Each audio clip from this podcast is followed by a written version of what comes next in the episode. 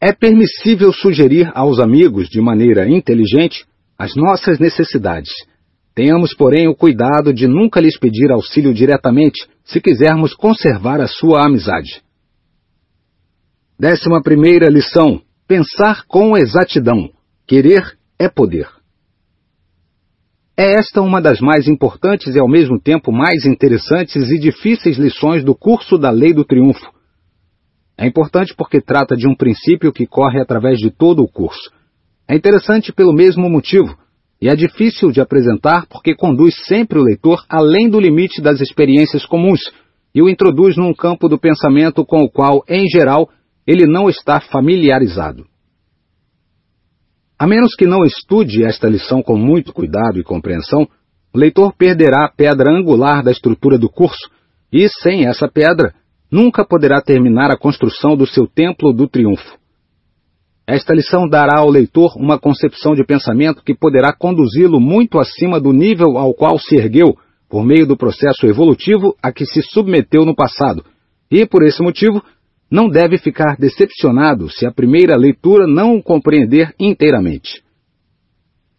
A maioria das pessoas não crê naquilo que não pode compreender, e tendo no espírito essa tendência da natureza humana, é que o autor adverte o leitor quanto ao perigo de fechar o espírito, se não apreender tudo o que há na lição logo à primeira leitura.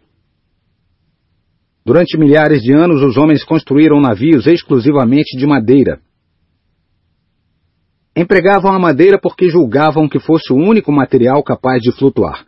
A razão disso é que não tinham adiantado bastante o seu processo de pensar para compreender o fato de que o aço flutua e que é muito superior à madeira para a construção dos navios. Não sabiam que qualquer coisa mais leve do que a porção de água removida pode flutuar, e enquanto não compreenderam essa grande verdade, continuaram a fazer os seus navios de madeira. Até cerca de 25 anos atrás, a maioria dos homens pensava que apenas os pássaros podiam voar. Hoje, porém, sabemos que o homem pode não somente igualar os pássaros no voo, como até mesmo ultrapassá-los.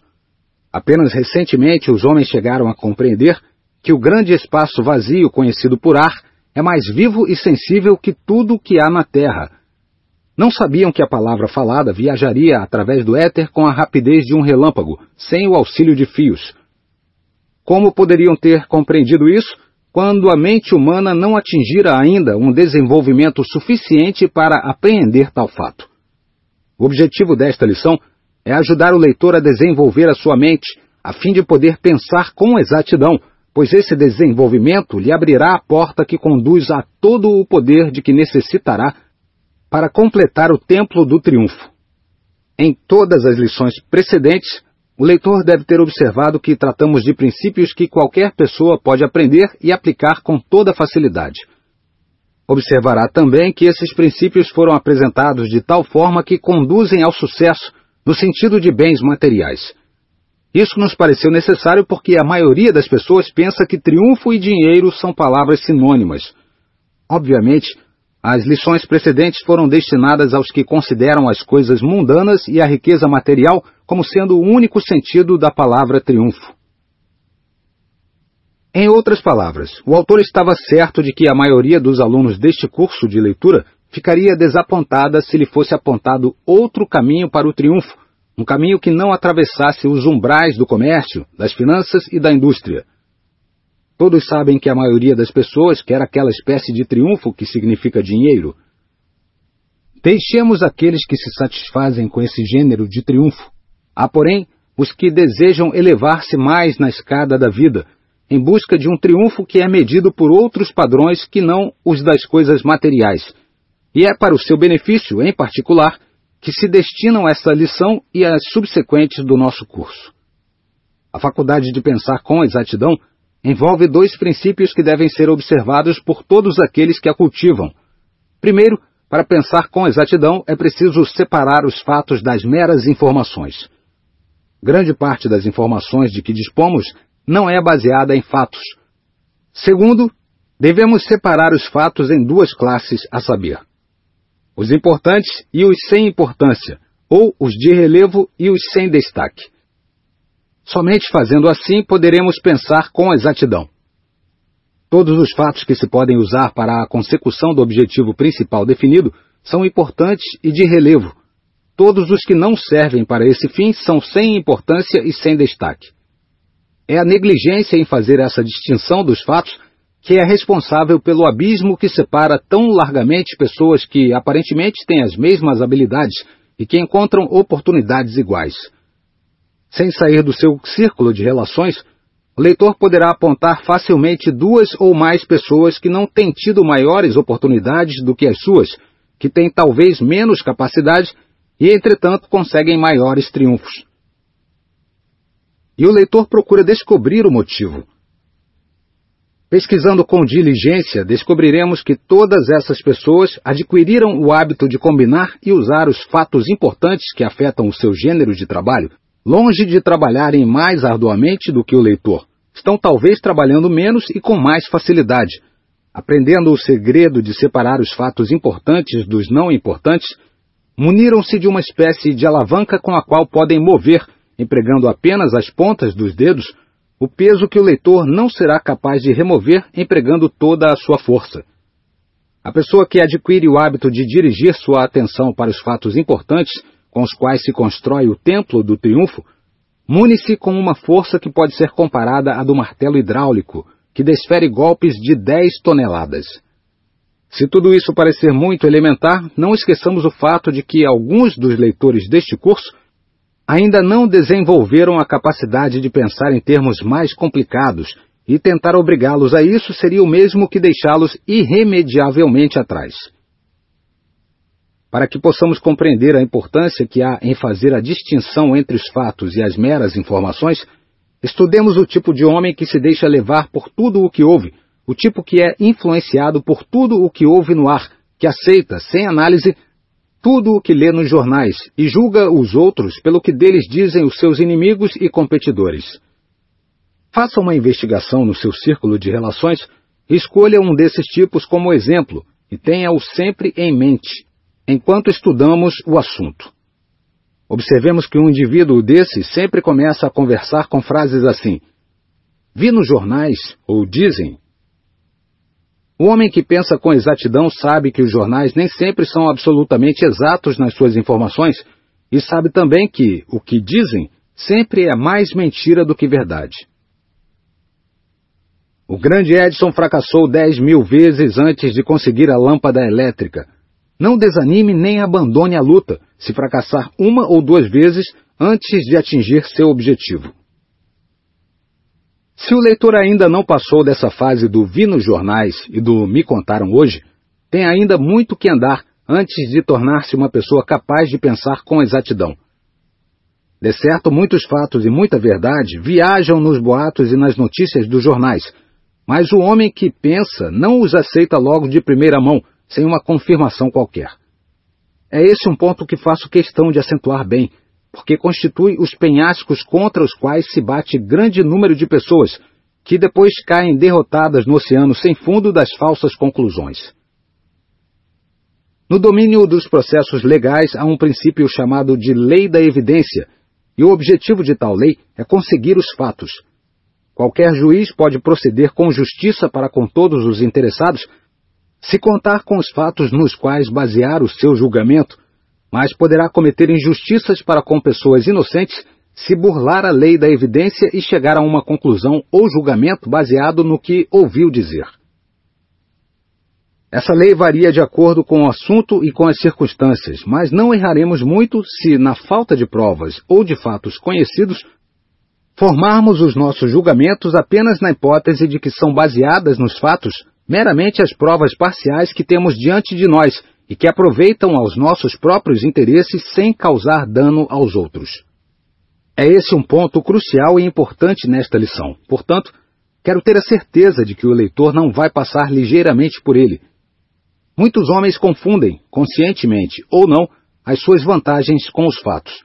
Fazem ou deixam de fazer uma coisa levados unicamente por seus interesses, sem considerar se interferem ou não com os direitos dos outros.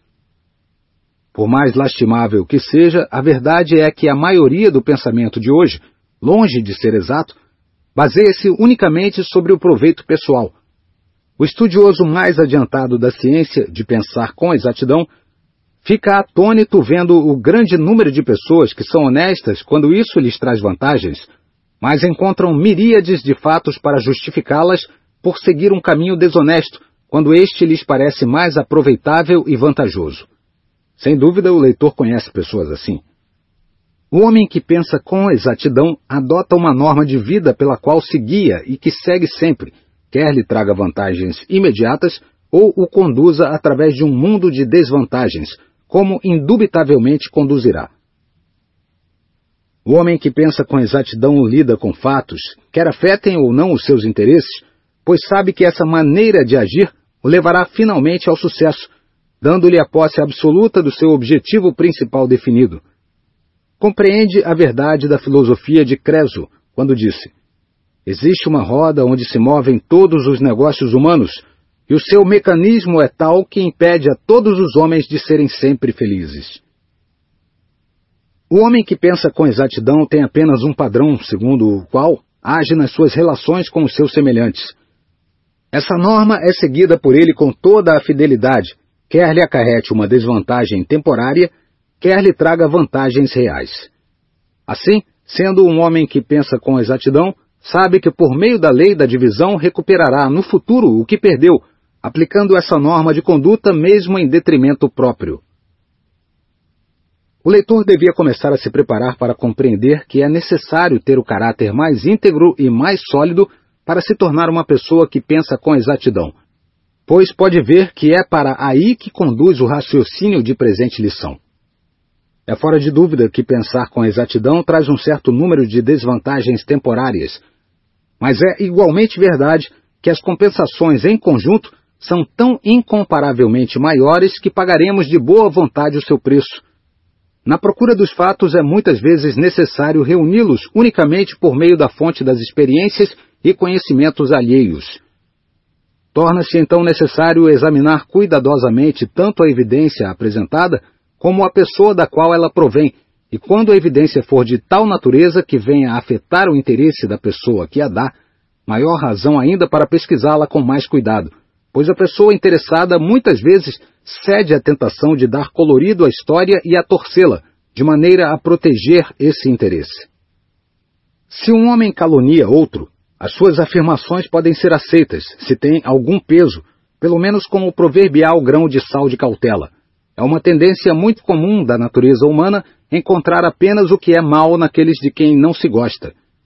O homem que aprendeu a pensar com exatidão, a um ponto tal que fala dos inimigos sem exagerar os seus defeitos e subestimar as suas virtudes, é a exceção, não a regra. Muitos homens inteligentes não conseguiram ainda perder esse hábito destruidor de depreciar os seus inimigos, competidores e contemporâneos. Desejo chamar a atenção do leitor para essa tendência comum, acentuando-a o mais possível, porque ela é fatal para o pensamento exato. Antes de poder se tornar uma pessoa que pensa com exatidão, é preciso compreender e concordar que, desde o momento em que qualquer pessoa, homem ou mulher, começa a assumir a liderança em qualquer domínio da vida, os caluniadores começam a fazer circular rumores a seu respeito. Por mais sólido que seja o caráter da pessoa, seja qual for o serviço que ela se ocupa em prestar ao mundo, não pode escapar à atenção dessas pessoas desorientadas que sentem prazer antes em destruir do que em construir. Os inimigos políticos de Lincoln se encarregaram de espalhar a notícia de que ele vivia como uma mulher negra. Os inimigos políticos de Washington fizeram circular uma notícia semelhante a seu respeito. Como Lincoln e Washington eram originários do sul dos Estados Unidos, esse boato era indubitavelmente considerado pelos que o espalhavam como sendo o mais degradante e adequado que poderiam imaginar. Mas não precisávamos voltar ao primeiro presidente dos Estados Unidos para encontrar provas dessa tendência para a difamação tão comum nos homens, pois os inimigos políticos foram ainda mais longe em relação ao falecido presidente Harding, e espalharam que nas suas veias corria sangue negro. Quando Woodrow Wilson voltou de Paris trazendo o que acreditava ser um sólido plano de paz, capaz de eliminar as guerras e de solucionar as disputas internacionais, todos, com exceção dos que pensavam com exatidão, acreditavam no que se dizia em coro, isto é, que ele era uma combinação de Nero e Judas Iscariotes.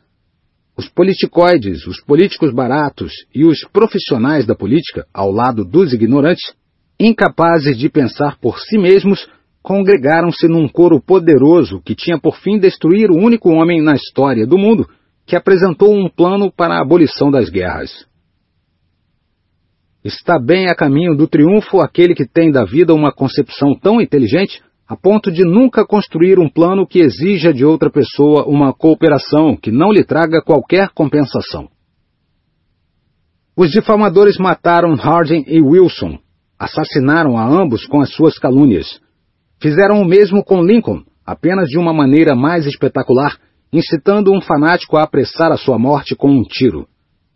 A administração e a política não são os únicos campos nos quais aquele que pensa com exatidão precisa guardar-se contra o coro do que os outros dizem. No momento em que um homem começa a elevar-se na indústria ou no comércio, esse coro começa logo a agir.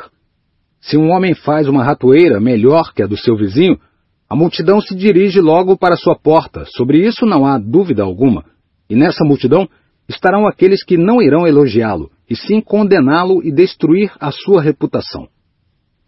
O falecido John H. Patterson, presidente da National Cash Register Company, oferece um exemplo notável do que pode acontecer a um homem que faz algo melhor do que o seu vizinho. Entretanto, na mente de um homem que pensa com exatidão, não haveria o menor lampejo de evidência em apoio das calúnias que os competidores de Patterson espalharam a seu respeito. Quanto a Wilson e Harding, só podemos julgar de que maneira a posteridade os considerará, observando como ficaram imortalizados os nomes de Lincoln e Washington. Apenas a verdade perdura. Tudo mais passa com o tempo. O objetivo dessas referências não é elogiar pessoas que não necessitam particularmente de elogios, e sim dirigir a atenção do leitor para o fato de que as meras informações devem ser submetidas a um estudo severo antes de serem aceitas, principalmente quando se trata de informação de natureza negativa ou destruidora. Nenhum mal advirá se aceitarmos como um fato uma notícia que se ouve, contanto que seja de natureza construtiva, mas se ao contrário, tudo deve ser submetido a rigorosa inspeção por todos os meios possíveis, para que a verdade fique patente. Sendo uma pessoa que pensa com exatidão, é seu privilégio e seu dever munir-se de fatos mesmo que tenha de se esforçar para consegui-los. Se se acostumar a aceitar, a dar ouvido a tudo quanto lhe dizem, nunca se tornará uma pessoa que pensa com exatidão, e nesse caso nunca poderá estar certo de conseguir o seu objetivo principal definido na vida. Muitos homens têm fracassado porque, devido aos seus preconceitos e prevenções, subestimam as qualidades dos inimigos ou competidores. Os olhos do homem que pensa com exatidão veem fatos e não as ilusões dos preconceitos, do ódio e da inveja. Um homem que pensa com exatidão deve ser bastante justo para enxergar tanto as virtudes como as faltas das outras pessoas, pois ninguém tem a dúvida sobre isso, todos os homens possuem qualidades e defeitos.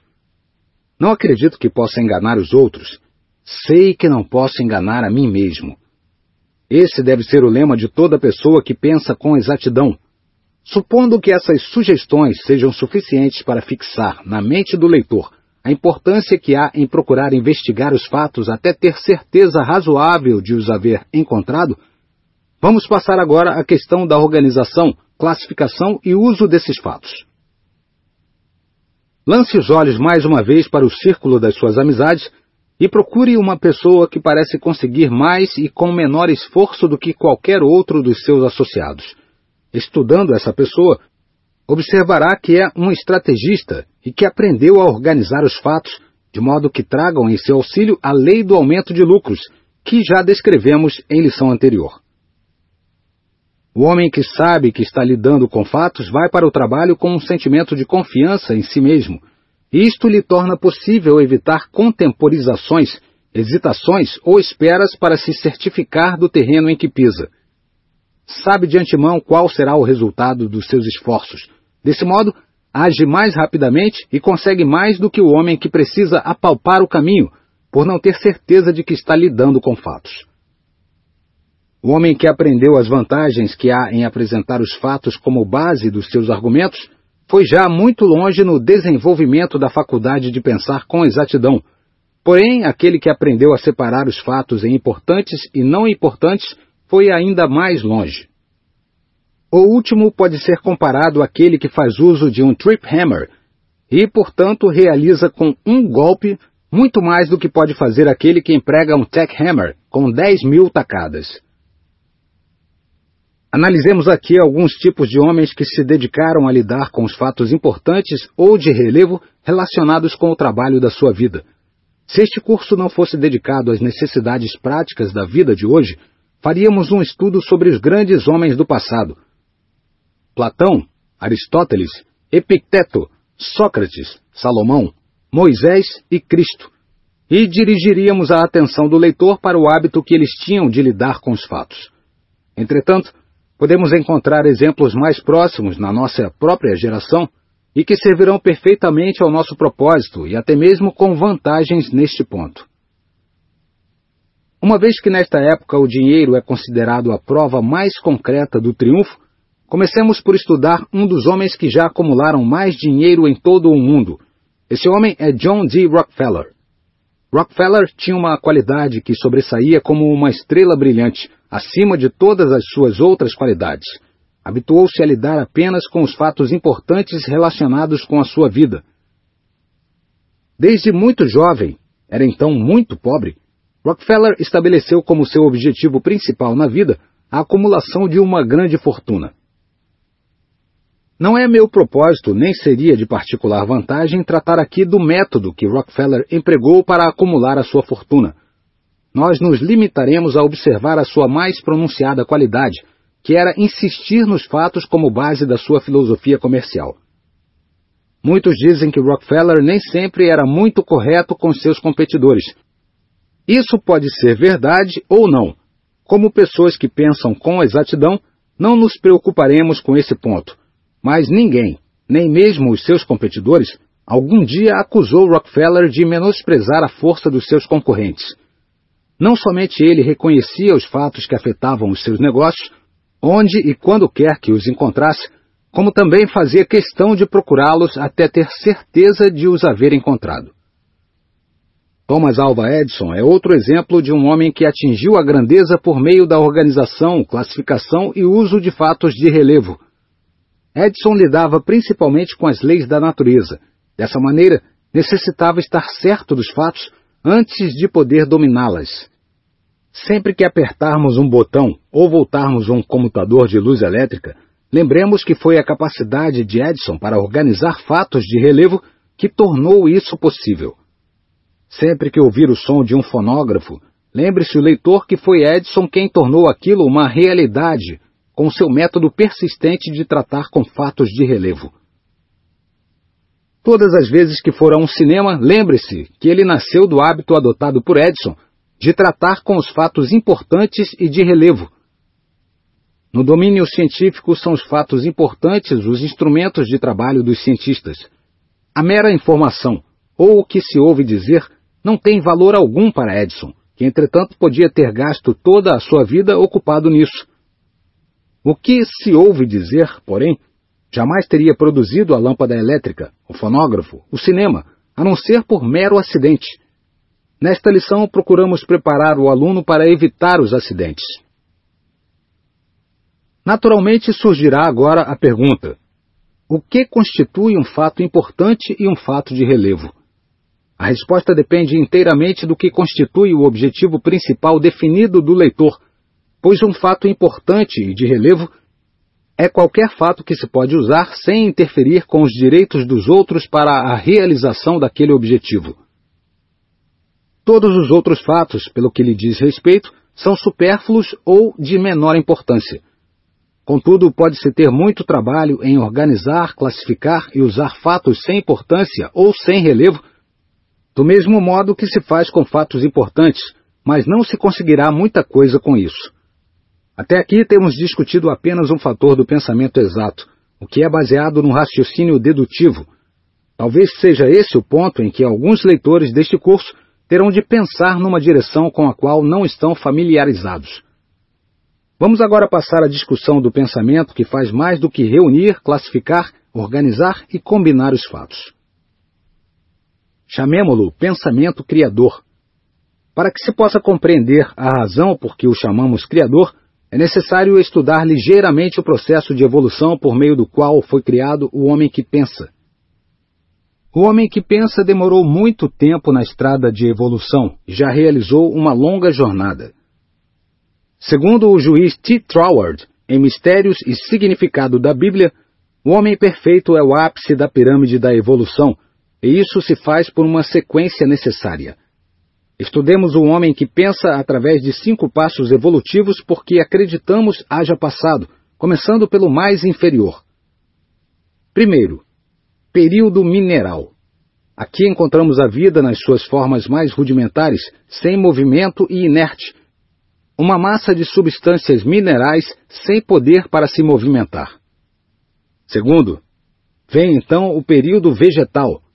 Aqui encontramos a vida numa forma mais ativa, com inteligência suficiente para conseguir alimento, crescer e reproduzir-se, mas ainda incapaz de separar-se das suas amarras. Terceiro, vem depois o período animal, Encontramos então a vida numa forma mais elevada, com capacidade para movimentar-se de um lugar para outro. Quarto, vem a seguir o período humano ou do homem que pensa, onde encontramos a vida na forma mais elevada que se conhece, a forma superior, porque o homem pode pensar e porque o pensamento é a forma mais elevada de energia organizada. No campo do pensamento, o homem não conhece limitações. Pode enviar seus pensamentos até as estrelas com a rapidez de um relâmpago. Pode reunir fatos e organizá-los em novas e variadas combinações. Pode criar hipóteses e traduzi-las em realidade física por meio do pensamento. Pode raciocinar tanto indutiva como dedutivamente. Quinto, passamos então para o período espiritual, Nesse plano, as formas inferiores de vida, descritas nos períodos anteriormente mencionados, convergem e se tornam infinitas em natureza. Nesse ponto desenvolveu-se o homem que pensa, apareceu, expandiu-se e cresceu até projetar a habilidade de pensar na inteligência infinita. Essas exceções são apresentadas por homens como Moisés, Salomão, Cristo, Platão, Aristóteles, Sócrates, Confúcio, e um número relativamente pequeno de tipos semelhantes. Desde a sua época, tem havido muitos que parcialmente descobriram essa grande verdade. Todavia, a verdade em si mesma está ainda agora à disposição de todos, como esteve naqueles tempos. Para fazer uso do pensamento criador, o indivíduo deve agir principalmente pela fé, e é essa a razão principal por que a maioria das pessoas não se dedica a essa espécie de pensamento. O indivíduo mais ignorante pode pensar em termos do raciocínio dedutivo, relacionados com assuntos de uma natureza puramente física e material, mas dar um passo além e pensar em termos da inteligência infinita é outra questão. A média dos homens fica totalmente desorientada desde o momento em que vai além do que pode compreender com o auxílio dos cinco sentidos. A inteligência infinita não trabalha por meio de nenhum dos sentidos, e não podemos invocar o seu auxílio através de nenhum deles. Como então pode o indivíduo conseguir a força da inteligência infinita? É a pergunta natural que todos farão. E a resposta é a seguinte: por meio do pensamento criador. Para tornar clara a maneira exata como isso se faz, chamarei agora a atenção para algumas das precedentes lições deste curso por meio das quais o leitor se preparou para compreender o que significa pensamento criador. Na segunda lição e até certo ponto em todas as outras lições seguintes, até a presente, o leitor deve ter notado a frequência com que aparece o termo autossugestão. A sugestão que alguém faz a si mesmo. Voltemos agora a esse termo, porque a autossugestão é a linha telegráfica, por assim dizer, por meio da qual registramos no nosso subconsciente a descrição ou plano do que desejamos criar ou adquirir de forma física. É um processo que se pode aprender e aplicar com facilidade. O subconsciente é o intermediário entre o pensamento consciente e a inteligência infinita, e podemos invocar o auxílio desta última apenas por meio daquele, dando-lhe claras instruções do que queremos. Aqui nos tornamos familiares com a razão psicológica para um objetivo principal definido. Se o leitor não viu ainda a importância de criar um objetivo principal definido como finalidade de todo o trabalho da sua vida, é o que verá, sem dúvida alguma, mesmo antes de ter dominado esta lição.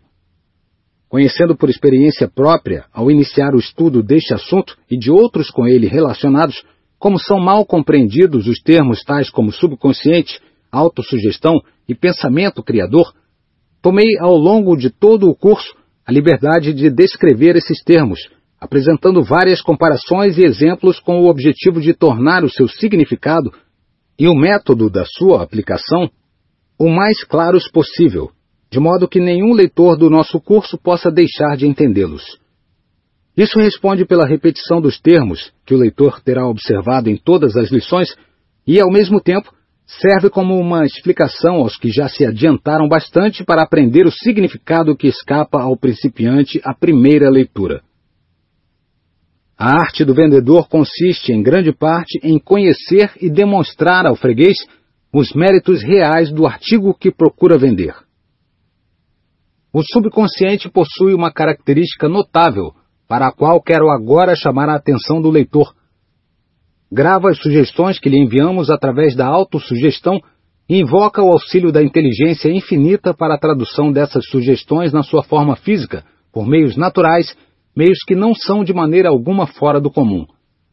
É importante compreender bem a afirmativa, do contrário, é possível que fracasse também quanto a compreender a importância do princípio sobre o qual é construído este curso, sendo esta a base da inteligência infinita que pode ser alcançada e empregada à vontade por meio da lei do Mastermind, descrita na introdução.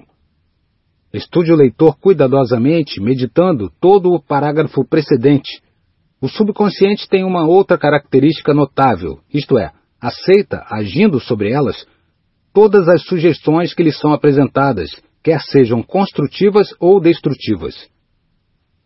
Podemos ver desse modo como é essencial observar a lei da evidência e seguir cuidadosamente os princípios apresentados no início desta lição para selecionar o que deve passar para o subconsciente através da autossugestão. Podemos ver por que o indivíduo deve pesquisar diligentemente os fatos e por que não se deve ter o ouvido sempre pronto para escutar tudo o que dizem os difamadores e os caçadores de escândalos. Pois fazer assim seria o mesmo que nutrir o subconsciente com alimentos venenosos que arruinam o pensamento criador. O subconsciente pode ser comparado ao filme fotográfico que registra tudo o que se coloca diante dele.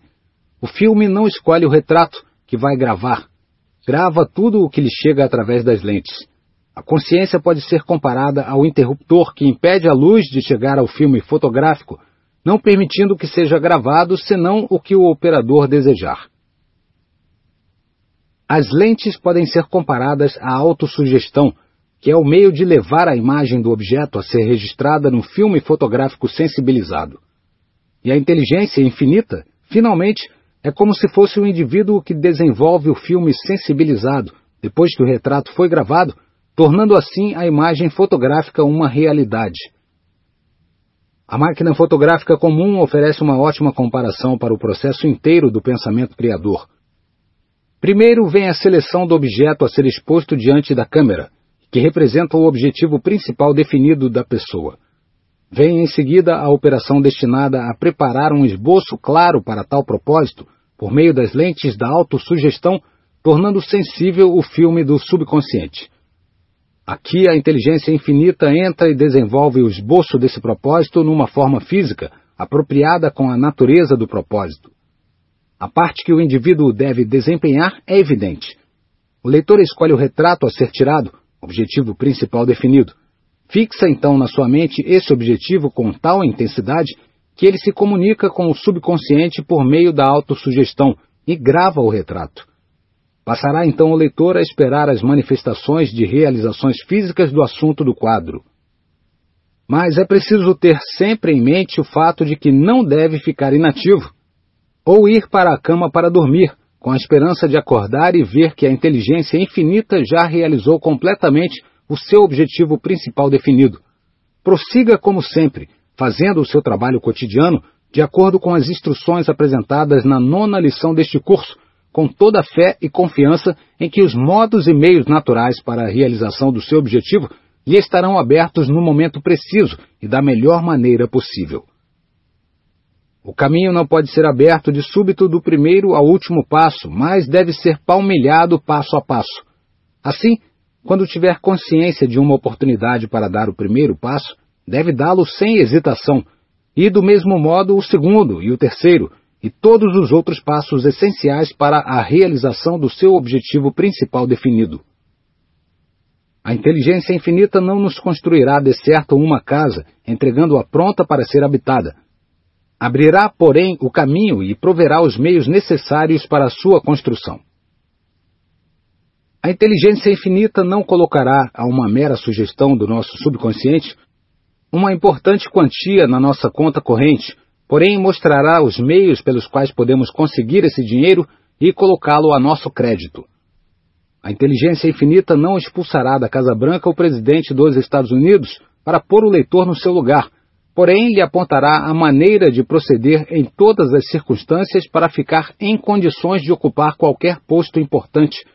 E tudo isso se fará por intermédio dos meios comuns da vida. Não confiemos no poder dos milagres para a realização do nosso objetivo principal definido. Confiemos, isto sim, na força da inteligência infinita para nos guiar pelos caminhos naturais e com o auxílio das leis comuns para a sua realização.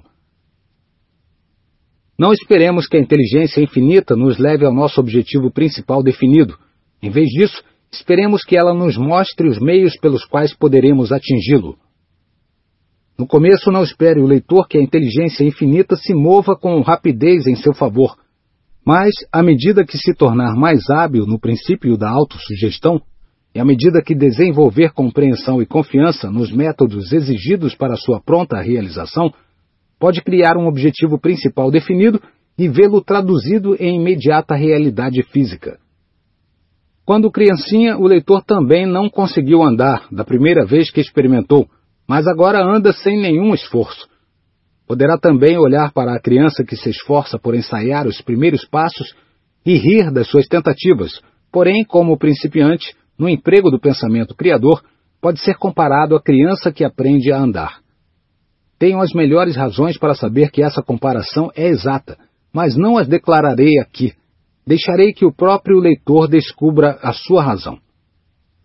Não devemos nunca esquecer o princípio da evolução mediante cuja operação tudo o que há na natureza física está constantemente se elevando e tentando completar o ciclo entre a inteligência finita e a infinita. O próprio homem é o exemplo mais alto e mais digno de nota do princípio ativo da evolução. Primeiro o encontramos nos minerais, onde há vida, mas não inteligência. Em seguida, o vemos erguendo-se por meio do crescimento, da vegetação, evolução, para uma forma mais alta de vida, onde já tem inteligência bastante para se alimentar. Depois vamos encontrá-lo no período da vida animal, onde já tem um grau de inteligência relativamente elevado e capacidade para se mover de um lugar para outro. Por último, o encontramos mais elevado do que as espécies inferiores do reino animal, onde age como uma entidade pensante com capacidade para apreender e usar a inteligência infinita. Qualquer homem pode se tornar grande se realizar as coisas mais simples da vida animado de um grande espírito, com um genuíno desejo de ser útil aos outros, seja qual for a sua profissão. Observemos que não atingiu de um salto o seu presente grau de desenvolvimento. Foi subindo passo a passo, talvez por meio de várias reencarnações Conservando tudo isso em mente, compreenderemos por que motivo não se pode razoavelmente esperar que a inteligência infinita passe por cima de todas as leis naturais e conduza o homem ao depósito de conhecimentos e poderes antes de tê-lo preparado para fazer uso desses conhecimentos e poderes com uma inteligência mais elevada do que a comum.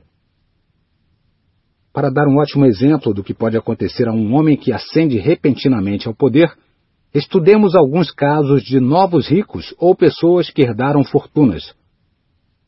Nas mãos de John D. Rockefeller, o poder dinheiro não somente está em mãos seguras, como também em mãos que proporcionam benefícios a todo mundo, eliminando a ignorância, destruindo as doenças contagiosas e servindo de milhares de outras maneiras, sobre as quais a maioria das pessoas nada sabe. Coloquemos, porém, a fortuna de Rockefeller nas mãos de qualquer jovem estudante inexperiente, e a história a contar será outra.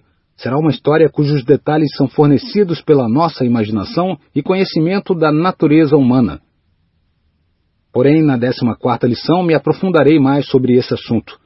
Se o leitor já esteve em contato com a vida agrícola, compreende que são necessários certos preparativos antes de se produzir a colheita. Sabe de certo que as sementes não germinam nos bosques e exigem sol e chuva para poderem nascer. Sabe igualmente que o agricultor tem de preparar o solo e depois semear o grão. Depois de feito tudo isso, Espera então que a natureza realize a sua parte no trabalho e ela cumpre a sua tarefa no tempo devido, sem auxílio externo. É esse um exemplo que ilustra perfeitamente o método por meio do qual o indivíduo pode conseguir o seu objetivo principal definido. Primeiro vem o preparo do solo para receber a semente, que é representada pela fé e pela inteligência infinita e a compreensão do princípio da autossugestão e do subconsciente. Vem então o período de espera e de trabalho para a realização desse propósito. Durante esse período, deve ser contínua e intensa a fé, que serve como o sol e a chuva, e sem a qual a semente secará, morrendo na terra. Finalmente vem a realização, a época da colheita, e pode ser feita uma admirável colheita. Estou certo de que grande parte do que exponho aqui não será logo apreendido pelo principiante, sobretudo a primeira leitura, pois ainda me recordo da minha própria experiência.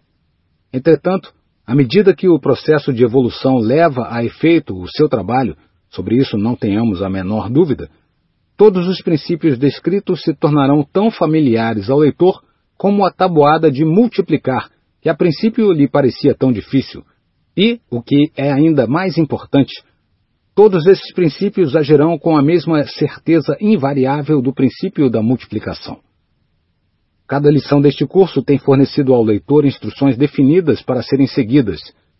Essas instruções foram simplificadas o máximo possível para que cada um possa entendê-las bem. Nada mais resta senão seguir as instruções e suprir a fé na sua facilidade, pois sem isso elas seriam absolutamente inúteis.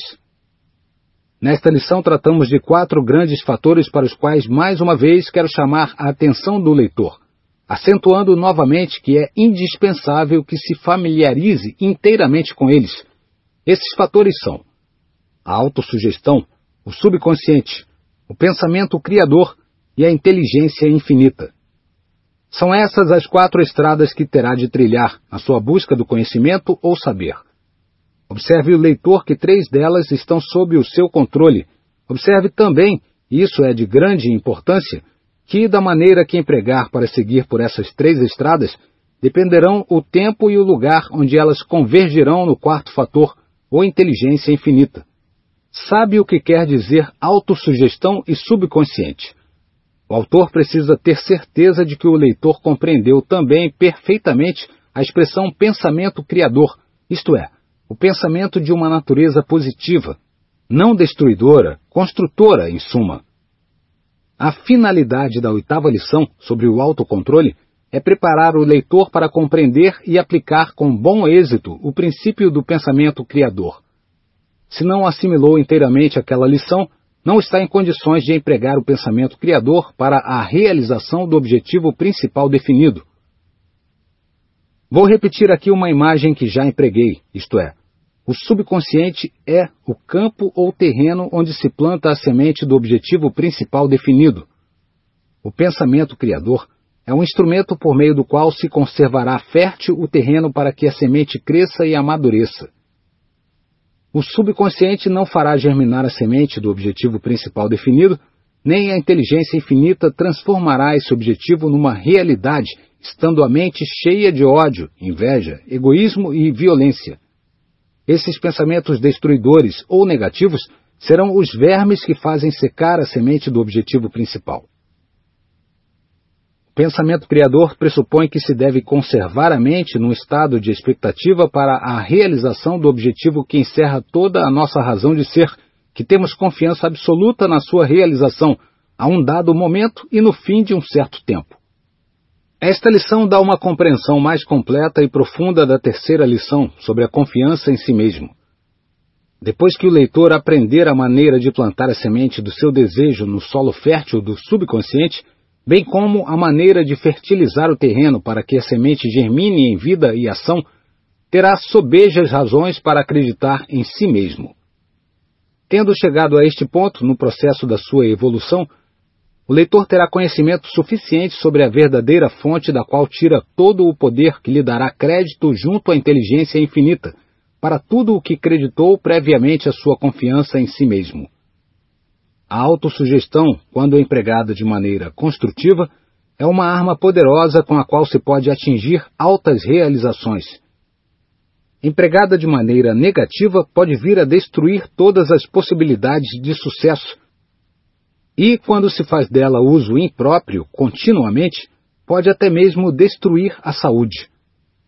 Um confronto cuidadoso de experiências dos principais médicos e psiquiatras revelou o fato alarmante de que aproximadamente 75% das pessoas que adoecem sofrem de hipocondria, isto é, um estado mórbido do espírito que causa uma ansiedade desnecessária acerca da saúde do indivíduo. Falando mais claramente, o hipocondríaco é a pessoa que se imagina atacada de qualquer doença, Muitas vezes esses infelizes julgam ter todas as doenças de que ouvem falar. A hipocondria é geralmente produzida por autointoxicação ou envenenamento por meio da insuficiência intestinal para expelir as matérias inúteis. A pessoa que sofre dessas condições tóxicas é não somente incapaz de pensar com exatidão, como também é vítima de toda sorte de pensamentos pervertidos, destruidores e ilusórios. Muitas pessoas mandam extirpar as amígdalas, arrancar dentes, tirar o apêndice, quando poderiam livrar-se do seu mal com uma lavagem ou um vidro de citrato de magnésio, com as devidas desculpas a amigos médicos, um dos quais me deu essa informação. Mas voltando à hipocondria, é ela o começo de muitos casos de loucura. Dr. Henry R. Rose é a autoridade que apoia o seguinte caso típico do poder da autossugestão. Se minha mulher morrer, não acredito que Deus exista. A esposa do homem que assim falava estava atacada de pneumonia e foi com essas palavras que ele me recebeu quando cheguei à sua casa, contou o Dr. Rose. Tinham me chamado porque o médico que a tratava a havia desenganado. A maioria dos médicos não fará tal declaração na presença do paciente. A doente chamara o marido e os dois filhos para despedir-se deles e em seguida pediu que mandassem me chamar, pois eu era o seu pastor. Encontrei o marido na sala da frente, soluçando, enquanto os dois filhos estavam ao lado da mãe, fazendo o possível para reanimá-la. Quando entrei no quarto, a doente respirava com dificuldade e a enfermeira profissional disse-me que ela estava muito mal. Logo descobri que a senhora N mandara me chamar para me pedir que olhasse por seus dois filhos depois da sua morte Disse-lhe eu então: A senhora não deve desanimar, pois não vai morrer. A senhora sempre foi forte e saudável, e não acredito que Deus deseje a sua morte, deixando seus filhos entregues a mim ou a quem quer que seja. Continuei a falar-lhe dessa maneira, e em seguida li o Salmo 103 e fiz uma prece na qual a preparei antes para recuperar a saúde do que para entrar na eternidade. Disse-lhe que tivesse confiança em Deus e fortificasse o seu espírito e a sua vontade contra qualquer ideia de morte. Deixei-a então dizendo: Voltarei logo que termine o serviço religioso e então a encontrarei muito melhor. Isso foi num domingo de manhã. Voltei à tarde. O marido recebeu-me com um sorriso. Disse-me que logo que eu saíra, a esposa o chamou e aos filhos e disse-lhes: o Dr. Rose disse que não vou morrer, que vou ficar boa, e vou mesmo. E curou-se. Mas qual foi a causa disso? Foram duas coisas: a autossugestão, produzida pela sugestão que lhe fiz, e a confiança da sua parte. Cheguei no momento exato, e tão grande foi a sua fé em mim, que pude inspirar-lhe a fé em si mesma. E foi essa fé que a fez resistir à pneumonia. Há casos de pneumonia que talvez nada possa curar. Todos nós concordamos tristemente com isso. Mas acontece às vezes, como nesse caso, que a mente, se for trabalhada, e trabalhada de maneira apropriada, fará voltar a maré. Enquanto há vida, há esperança. Mas a esperança deve reinar como soberana e fazer todo o bem que pode fazer. Contarei aqui outro caso notável, mostrando o poder da mente humana, quando empregada de maneira construtiva.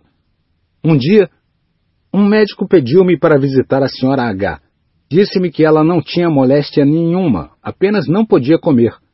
Convencera-se de que não podia reter nada no estômago, deixara de comer e estava morrendo aos poucos de fome. Fui visitá-la e a primeira coisa que notei foi que ela não tinha mais crença religiosa. Perdera a fé em Deus Descobri também que não tinha confiança na sua força para reter o alimento. O meu primeiro trabalho foi restaurar a sua fé no Todo-Poderoso e levá-la a crer que Deus estava com ela e podia dar-lhe força. Em seguida, disse-lhe que podia comer tudo o que desejasse. Na verdade, grande era a sua confiança em mim e as minhas palavras a impressionaram. Desde aquele dia, ela começou a comer Levantou-se da cama três dias depois, pela primeira vez desde várias semanas. Hoje é uma mulher normal, sadia e feliz. Qual foi a causa dessa mudança? As mesmas forças que foram descritas no caso precedente, a sugestão vindo de fora, que ela aceitou com fé e aplicou por meio da autossugestão e a confiança interna. Às vezes, quando o espírito está doente, o corpo adoece também, Nessas ocasiões é necessário um espírito mais forte para curá-lo, dando-lhe direção e especialmente confiança e fé em si mesmo. A isso se chama sugestão. Chama-se uma pessoa transmitir a outra a sua confiança e força, e com tal intensidade a ponto de fazer o outro crer o que se deseja e fazer o que se quer. Não é preciso ser hipnotismo. Podem-se conseguir resultados maravilhosos com o paciente desperto e no seu raciocínio perfeito. O paciente deve acreditar na pessoa que o sugestiona. Esta, por sua vez, deve compreender o processo de funcionamento do cérebro humano a fim de responder aos argumentos e perguntas do paciente. Cada um de nós deve ser um médico dessa espécie e assim auxiliar os seus semelhantes. Lembremos que a nossa verdadeira riqueza é medida não pelo que temos, e sim pelo que somos. É dever de cada pessoa ler alguns dos melhores livros sobre as forças da mente humana e aprender as coisas maravilhosas que o espírito pode fazer para conservar as pessoas saudáveis e felizes. Vemos as terríveis consequências do pensamento errôneo, que muitas vezes leva as pessoas à loucura.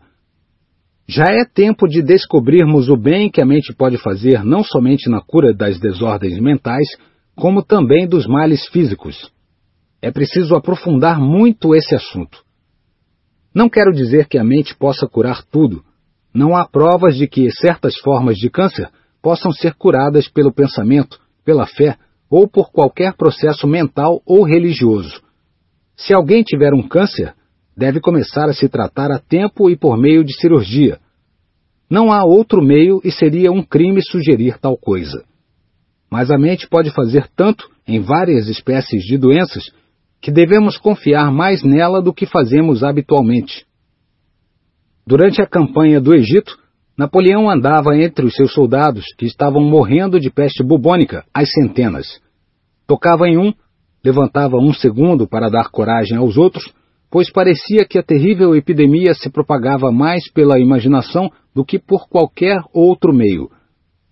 Conta-nos Goethe que diversas vezes esteve em lugares onde graçavam febres malignas sem jamais contraí-las, pois a sua vontade foi sempre mais forte. Esses homens excepcionais conheciam uma coisa que vamos descobrindo aos poucos, isto é, o poder da autossugestão ou a influência que temos sobre nós mesmos, convencendo-nos de que não podemos contrair uma moléstia ou adoecer. Há algo na cooperação da mente automática ou subconsciente que a faz erguer-se acima dos germes de moléstia e os desafia quando resolvemos não deixar que esse pensamento nos amedronte ou quando andamos entre doentes, mesmo de moléstias contagiosas, sem pensar em nada disso. A imaginação pode matar um tigre, diz o velho adágio. Certamente pode matar um homem, ou, por outro lado, ajudá-lo a elevar-se ao auge de realizações da mais extraordinária natureza, contanto que ele a empregue com base na confiança em si mesmo. Registraram-se já casos autênticos de homens que morreram por imaginarem que lhes tinham cortado a jugular, quando na realidade não se fizera mais do que empregar uma pedra de gelo e deixar a água correr, gotejando, de modo que pudessem ouvir o ruído e imaginar que era o seu sangue que corria. Em tais casos, vendavam-se os olhos do paciente antes de começar a experiência. Por melhor que seja a disposição com que uma pessoa vai para o trabalho de manhã, se encontra alguém na rua que lhe acha com um ar de doente e diz que deve consultar um médico, a pessoa começa logo a sentir-se doente e volta para casa à tarde como um farrapo e disposta a procurar o médico. Tal é o poder da imaginação ou autossugestão. A faculdade de imaginação da mente humana é uma maravilhosa peça de mecanismo, mas pode, e habitualmente assim o faz, nos pregar peças estranhas, a menos que nos conservemos constantemente de guarda e atentos ao seu controle. É uma infelicidade alguém consentir que a sua imaginação espere sempre o pior. É frequente que jovens estudantes de medicina se tornem medrosos e acreditem estar sofrendo de todas as doenças de que têm conhecimento, quer pela leitura de seus livros ou por discussões de várias doenças nas aulas. Conforme declaramos, a hipocondria pode muitas vezes ser produzida por intoxicação alimentar, mas pode também ser motivada por temores injustificados, por meio do uso impróprio da imaginação. Em outras palavras, o estado hipocondríaco pode ter como causa uma base realmente física ou surgir unicamente como resultado de desvarios da imaginação. Nesse ponto, os médicos estão geralmente de acordo. O Dr. Schoenfield descreve o caso de uma mulher que tinha um tumor. Foi um dia colocada na mesa de operações, anestesiada, e, para espanto de todos, o tumor desapareceu, não sendo mais necessária a operação. Porém, quando ela recobrou os sentidos, o tumor voltou. O médico soube então que aquela senhora morara na casa de um parente que tinha realmente um tumor, e tão vívida era a sua imaginação que ela se julgou atacada de igual moléstia. Foi novamente colocada na mesa de operações. Deram-lhe anestesia, enfaixaram-lhe o corpo com ataduras de modo que o tumor não pudesse voltar artificialmente. Quando ela recobrou os sentidos, Disseram-lhe que a operação fora bem sucedida e que ela teria de usar as ataduras ainda por alguns dias. A paciente acreditou no médico e, quando as removeram, afinal o tumor não voltou. Entretanto, não haviam feito operação alguma. Apenas ela removera do subconsciente a ideia de que tinha um tumor e a sua imaginação só era ocupada agora pela ideia de que recuperara a saúde e, como nunca estivera realmente doente, naturalmente permaneceu inteiramente normal. Subimos às alturas principalmente através das ruínas dos nossos mais caros projetos, vendo nos nossos fracassos apenas sinais amigos que nos conduzem ao alto, para o triunfo. A mente tem de ser curada das doenças imaginárias da mesma maneira pela qual foi atacada de tais moléstias, isto é, por meio da autossugestão. O melhor momento para trabalhar contra uma imaginação defeituosa é a noite, justamente no momento em que a pessoa vai dormir, pois nesse momento o subconsciente ou mente automática age à sua maneira e os pensamentos e sugestões que lhe damos enquanto o consciente age deixam de agir e são trabalhados durante a noite. Isso pode parecer impossível, mas podemos facilmente provar esse princípio por meio dos seguintes processos. Uma pessoa deseja levantar-se às sete horas da manhã, por exemplo, ou a qualquer outro momento que não seja a sua hora habitual. Diz a si mesma, na hora em que vai dormir, preciso levantar amanhã às sete horas sem falta. Repete isso várias vezes e ao mesmo tempo se vê levantando a hora desejada. Transmite esse pensamento com inteira confiança ao subconsciente e, quando chegar a hora, ele a despertará.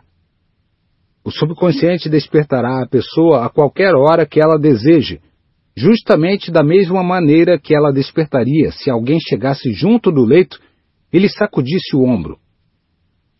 Mas é preciso transmitir a ordem em termos decisivos. Da mesma maneira, o subconsciente pode receber ordens de qualquer outra espécie e executá-las tão prontamente como quando se trata de despertar a uma determinada hora. Por exemplo, à hora de dormir, demos ao subconsciente ordens para desenvolver autoconfiança, coragem, iniciativa ou qualquer outra qualidade e ele cumprirá o nosso desejo. Se a imaginação pode criar doenças que não existem e levar uma pessoa para a cama com essas moléstias, pode também, com a mesma facilidade, remover a causa de tais males. O homem é uma combinação de equivalentes químicos cujo valor não excede a 26 dólares, com exceção, naturalmente, do estupendo poder chamado mente humana. Nesse conjunto, a mente parece ser uma máquina complicada, mas na realidade, no que se refere à maneira de usá-la, é a coisa mais semelhante que se conhece ao movimento perpétuo. Trabalha automaticamente quando estamos dormindo, trabalha tanto automaticamente como em conjunção com a nossa vontade ou sessão voluntária, quando estamos acordados. A mente merece, nesta lição, análise mais minuciosa, porque é a energia com a qual todo pensamento é formulado. Para aprender a pensar com exatidão, o que é o único objetivo desta lição, é preciso compreender perfeitamente o seguinte: primeiro, que a mente pode ser controlada, orientada e dirigida para fins criadores ou construtivos. Segundo, que a mente pode ser dirigida para fins destrutivos, podendo voluntariamente derrubar e destruir, a não ser que, por meio de um plano e deliberação, seja controlada e dirigida construtivamente. Terceiro, que a mente tem poder sobre todas as células do corpo e, assim, pode fazer com que todas elas executem com perfeição o seu trabalho, ou, por meio do descuido ou de uma direção errada, destruir o funcionamento normal de uma das células, ou mesmo de todas. Quarto, que todas as realizações do homem são fruto do pensamento, a parte que o corpo físico desempenha é de importância secundária e, em muitos casos, não tem importância alguma, exceto a de servir de abrigo para a mente. Quinto, que as maiores realizações, seja na literatura, na arte, nas finanças, no comércio, nos meios de transporte, na religião, em política ou nas descobertas científicas, são geralmente resultado de ideias concebidas no cérebro humano, mas transformadas em realidades por outros homens, por meio da ação combinada da mente e do corpo, o que quer dizer que a concepção de uma ideia é de maior importância que a transformação dessa ideia numa forma material, porque poucos homens, relativamente, podem conceber ideias úteis, embora existam centenas de milhões que podem desenvolver uma ideia e dar-lhe forma material depois de concebida. Sexto, a maioria dos pensamentos concebidos nas mentes dos homens não é exata, tendo mais a forma de opiniões ou de julgamentos precipitados. Quando um homem está realmente no alto da escada do triunfo, nunca está só, porque ninguém pode conseguir um triunfo verdadeiro sem levar outros consigo. Quando Alexandre o Grande se lamentava por não haver mais mundo, julgava ele, que pudesse conquistar, estava num estado de espírito semelhante aos dos atuais Alexandres da ciência, indústria, invenção, etc., cujo pensamento exato conquistou o ar e os mares explorou praticamente todos os quilômetros quadrados da pequenina terra em que vivemos e arrancou da natureza milhares de segredos que, há poucas gerações, seriam apontados como milagres da espécie mais extraordinária. Em todo esse domínio e descobertas das substâncias meramente físicas, não é estranho que tenhamos praticamente desprezado a mais maravilhosa de todas as forças, a mente humana, Todos os homens de ciência que têm estudado essa questão concordam num ponto, isto é, que nem mesmo se arranhou ainda a superfície no domínio do estudo dessa força maravilhosa que jaz na mente humana, esperando como a bolota do carvalho espera sob a terra ser despertada e posta em ação, Todos os que já se referiram ao assunto são de opinião que o próximo grande ciclo das descobertas terá lugar no domínio da mente humana. A possível natureza dessas descobertas tem sido sugerida em muitas formas diferentes, praticamente em quase todas as lições do nosso curso, particularmente nesta e nas seguintes. Se essas sugestões parecerem conduzir o leitor a águas mais profundas do que aquelas em que está acostumado a nadar, não esqueçamos que lhe cabe o direito de parar no ponto de profundidade desejado, até estar pronto, por meio de estudo e do pensamento, para prosseguir. O autor deste curso julgou necessário tomar a dianteira e afastar-se mesmo bastante para induzir o aluno a dar pelo menos uns passos além da média normal do pensamento humano. Não é de esperar que qualquer leitor, logo de começo, tente assimilar e pôr em prática tudo o que está incluído nessa filosofia. Mas, ainda que o resultado final do curso nada mais seja do que lançar a semente do pensamento construtivo na mente dos que o seguirem, o autor se dará por satisfeito. O tempo e mais o desejo do próprio leitor para adquirir conhecimento farão o resto. Já é tempo de declararmos francamente que muitas das sugestões formuladas neste curso levarão, se forem literalmente seguidas, muito além dos limites precisos do que ordinariamente se chama filosofia comercial ou de negócios. Ou, em outras palavras, este curso penetra mais profundamente na mente humana do que é necessário no que se refere ao emprego dessa filosofia como meio de se conseguir êxito comercial ou financeiro. Entretanto, é de presumir que muitos dos que seguem o curso desejarão penetrar mais profundamente na mente humana do que é necessário quando se trata de sucessos puramente materiais. No trabalho de elaborar e escrever as lições, o autor não esqueceu tais alunos. Resumo dos princípios relacionados com a questão de pensar com exatidão. Descobrimos que o corpo humano não é singular e sim plural, consistindo em bilhões sobre bilhões de células individuais, inteligentes e vivas, que executam um trabalho muito definido e bem organizado de construção, desenvolvimento e manutenção do corpo humano. Descobrimos que essas células são dirigidas, nas suas respectivas funções, pela ação do subconsciente ou ação automática da mente, que o subconsciente da mente pode ser, até certo ponto, controlado e dirigido pela mente consciente ou voluntária. Descobrimos que qualquer ideia ou pensamento conservado na mente, por meio da repetição, tem uma tendência para dirigir o corpo físico na transformação desse pensamento ou ideia no seu equivalente material. Vimos que qualquer ordem dada adequadamente ao subconsciente da mente, por meio da lei da autossugestão, será executada, a menos que seja posta de lado por uma outra ordem mais forte. Descobrimos ainda que o subconsciente não indaga a fonte da qual recebe as ordens, nem investiga para saber a validade de tal ordem, mas procura imediatamente dirigir a musculatura do corpo para executar qualquer ordem recebida. Isso explica a necessidade de guardar muito bem o ambiente do qual recebemos sugestões e pelo qual somos influenciados de modo sutil, em ocasiões e de maneira que o consciente não toma conhecimento. Descobrimos ainda que cada movimento do corpo humano é controlado pelo consciente ou pelo subconsciente, que nenhum músculo pode se mover antes de receber a ordem enviada de uma outra parte da mente.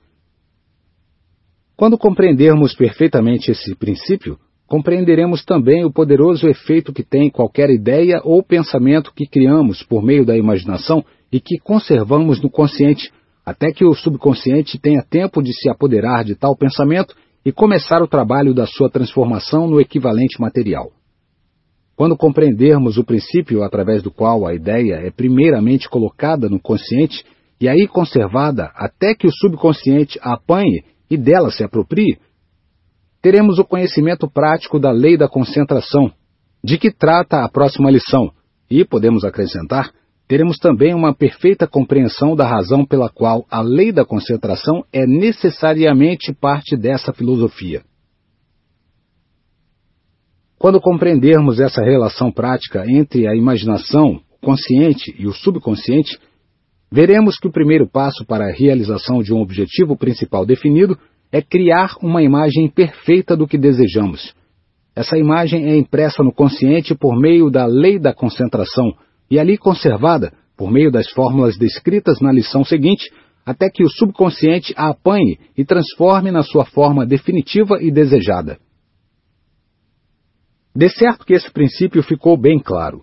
Foi repetido várias vezes, não somente para o descrevermos completamente, como também, e o que é mais importante, para impressionar a mente do aluno com a parte que ele representa em todas as realizações humanas.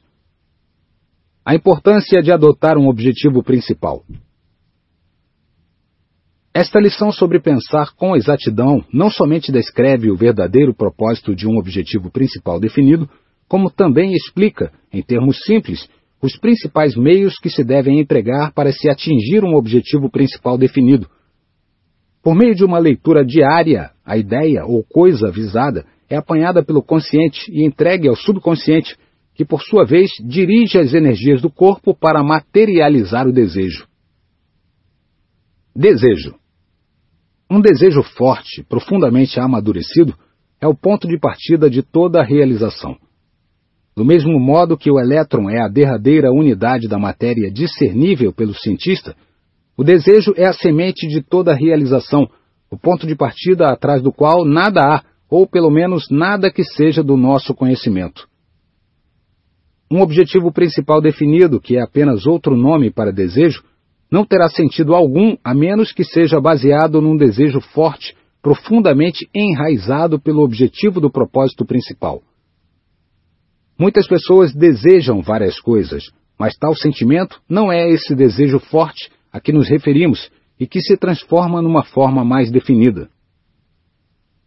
Homens que têm dedicado anos de pesquisa a esse assunto acreditam que a energia e matéria no mundo inteiro são controladas pela lei da atração, que impede os elementos e as forças de natureza semelhante a se unirem em torno de certos centros de atração.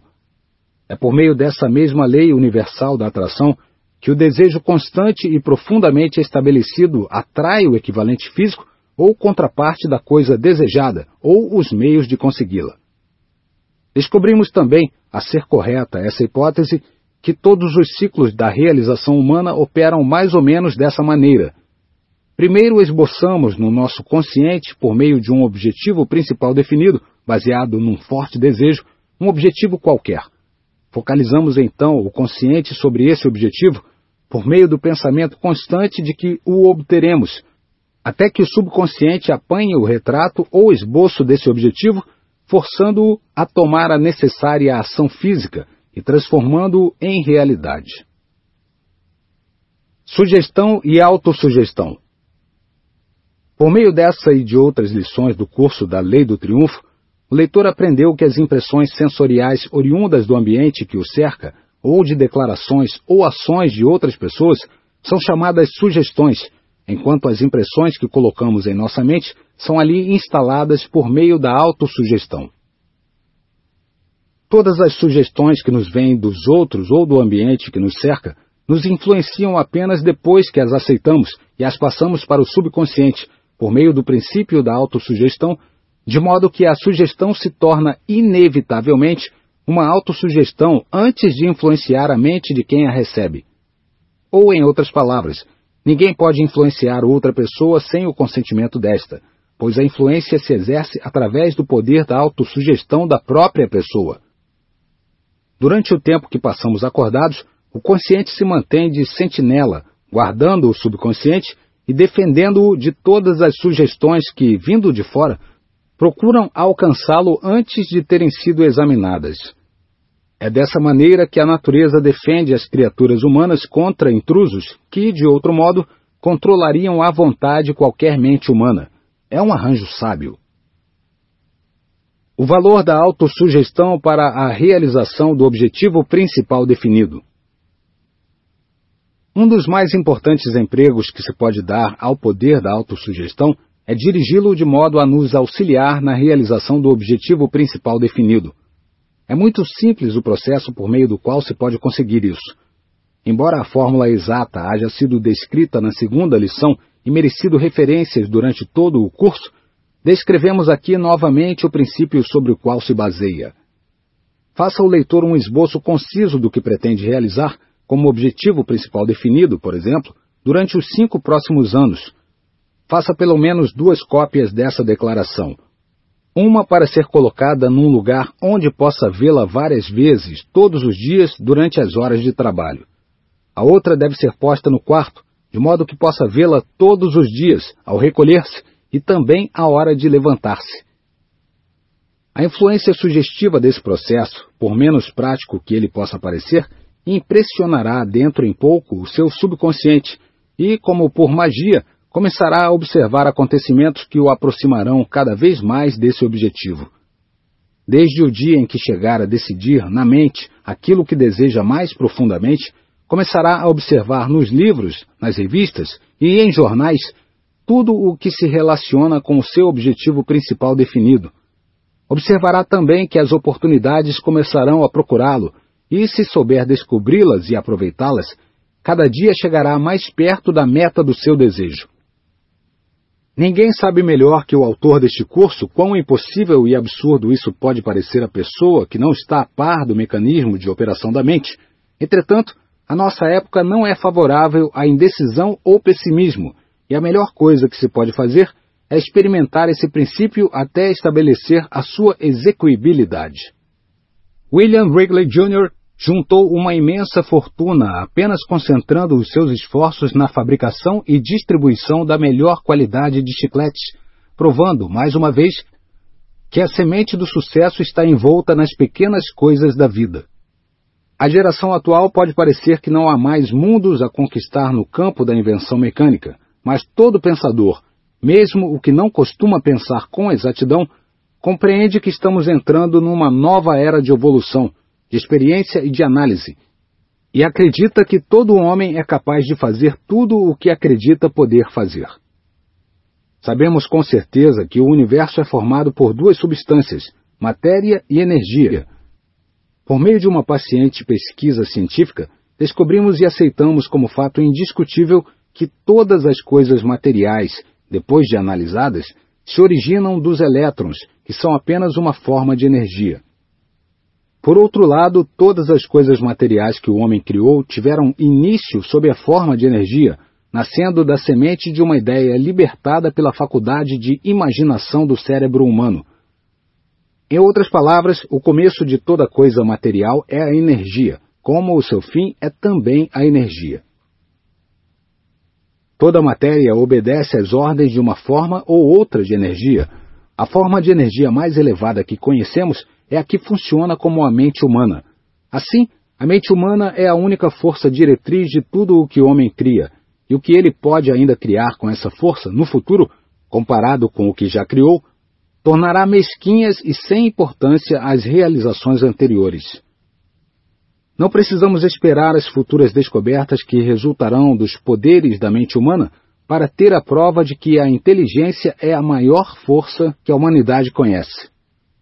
Sabemos agora que qualquer ideia, objetivo ou propósito que é fixado na mente e conservado nela, com um desejo de realização do seu equivalente físico ou material, põe em movimento forças que não podem ser conquistadas. Buxton disse: Quanto mais vivo, mais me certifico de que a grande diferença entre os homens, entre os fracos e os fortes, entre grandes e pequenos, é a energia, determinação invencível, um propósito fixo, e depois a morte ou a vitória. Essa qualidade fará tudo o que é possível fazer no mundo, e nem talentos, nem circunstâncias, nem oportunidades, sem contar com ela, poderão fazer um homem. Donald G. Mitchell disse muito bem: a resolução é o que torna manifesto um homem. Não as resoluções dúbias ou as determinações cruéis, não os propósitos vagos, mas o desejo forte e incansável que não conhece barreiras, que anula dificuldades e perigos. E o grande Disraeli.